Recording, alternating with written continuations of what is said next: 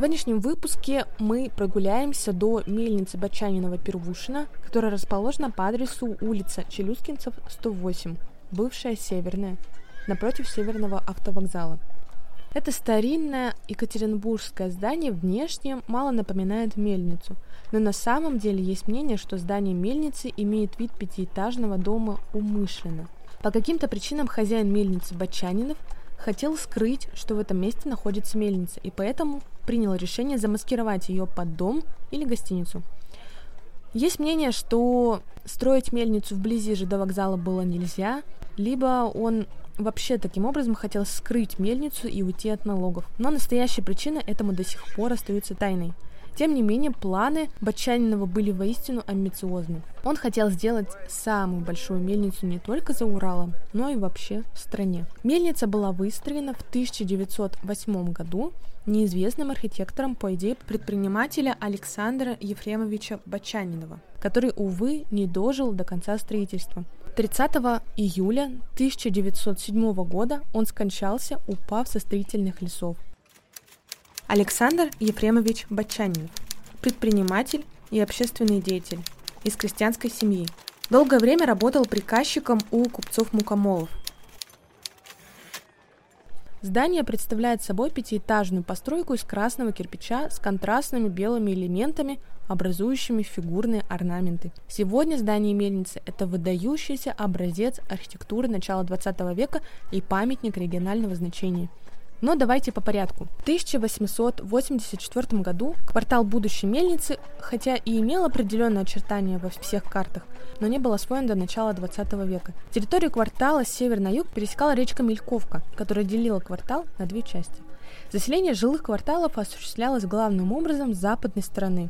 Жилой район назывался Мельковской Слободой – Построенная в конце XIX века железная дорога и рост населения Екатеринбурга способствовали развитию мукомольной промышленности. В 1906 году екатеринбургский купец первой гильдии Александр Ефимович Бачанинов приобретает квартал, и в ноябре 1906 года на средства товарищества Грачев и Бачанинов в северо-западном углу этого участка начинает строительство первой на Урале и в Сибири крупчатой паровой вальцевой мельницы с промывкой зерна.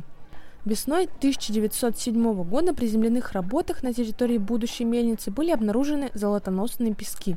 С разрешения городской думы Бочанинов начал промывку песков. В короткое время было добыто 2 фунта, 33 золотника, 18 долей золота. Строительство мельницы было продолжено, но не прошло и года, как город вновь ахнул. В 1908 году временные подпорки не выдержали давления, и весь левый угол пятиэтажного здания рухнул. Несмотря на все сложности, в 1909 году мельница была запущена. Мельница выпускала муку крупчатку пяти сортов, была оснащена самым передовым оборудованием, работала по американской технологии и неоднократно отмечалась международными наградами. Еще некоторое время она оставалась собственностью семьи Бачаниновых, а в 1914 году она перешла к другому владельцу, мукомолу купцу и старообрядцу Первушину – Впрочем, через три года грянула революция, и предприятие было национализировано. Постановлением областного совета комиссаров Урала от 27 февраля 1918 года мельница была признана достоянием Республики Советов и передана в ведение и распоряжение хозяйственных отделов местных, уездных и окружных советов крестьянских, солдатских и рабочих депутатов. Так на базе мельницы был создан Свердловский мукомольный завод номер 2. В течение второй половины XX века оставшиеся вне производственной территории части квартала с южной и восточной стороны были застроены жилыми четырех-пятиэтажными домами. В конце 1960-х годов к западному фасаду мельницы был пристроен переходный объем от многоэтажного здания гостиницы «Сверловск». В настоящее время это Мариинс Парк Отель. Половина улицы Марии Авенде была перекрыта. Сейчас эта улица является исчезнувшей. В 1993 году на базе двух мукобольных заводов, бывшей Макаровской и бывшей Бачаниновской мельниц, было создано открытое акционерное общество Екатеринбургский мукомольный завод. Свердловский мукомольный завод номер два проработал в городе до 2006 года. В 2006 году производство было остановлено, и в соответствии с новым планом развития Екатеринбурга производство убрали подальше от центра. Сейчас рядом с мельницей строится современный жилой квартал, создаваемый в единой концепции с архитектурой здания мельницы.